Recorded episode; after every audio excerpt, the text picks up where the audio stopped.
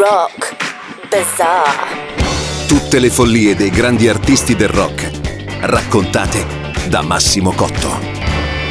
Rock Bazaar. Negli anni 60 il Pussycat a Go Go di Las Vegas era, come diceva una vecchia pubblicità, the place to party, perché si poteva ballare fino alle 8 del mattino e poi uscire dopo aver mangiato una buona brioche e bevuto una buona tazza di caffè fumante. Se non ti interessava ballare c'erano sempre le ragazze che lo facevano per te, anche se chi le guardava era poco interessato ai loro movimenti danzerecci e molto invece ai vestiti che cadevano, essendo spogliarellisti di professione. Il 29 gennaio 1968 e non 1969, come riporta erroneamente il sito del Pussycat, Jim Morrison si dà appuntamento con il suo amico Robert Groove e una manciata di ragazzi davanti all'ingresso del Pussycat.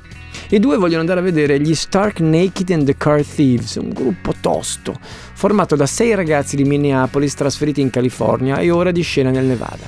Curioso, ma questo il leader dei Doors non poteva saperlo, che quello fosse il giorno libero della band. Mentre aspetta l'arrivo delle ragazze, Jim Morrison chiede all'amico una sigaretta Paul Mall e comincia a fumarla appoggiato al muro del locale, guardando fisso con aria di sfida al buttafuori. Morrison non fa nulla di male, ma è l'atteggiamento a risultare insopportabile, unito al fatto che fuma la sigaretta come fosse una canna.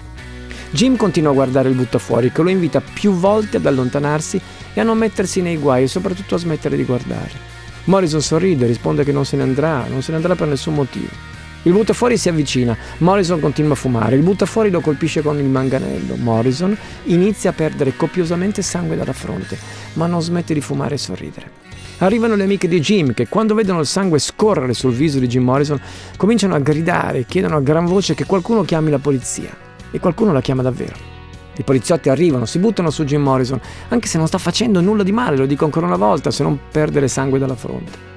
Lo sbattono sul cofano della volante e lo ammanettano, poi lo portano via insieme a Robert.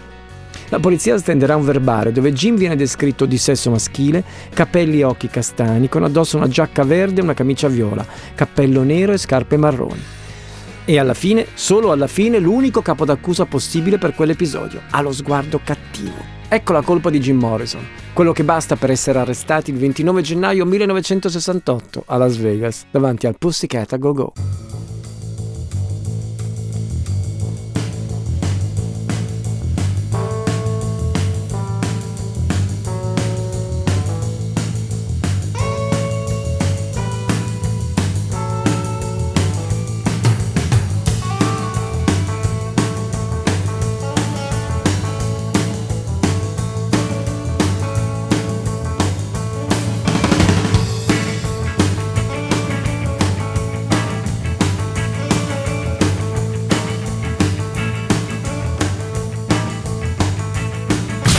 www.virginradio.it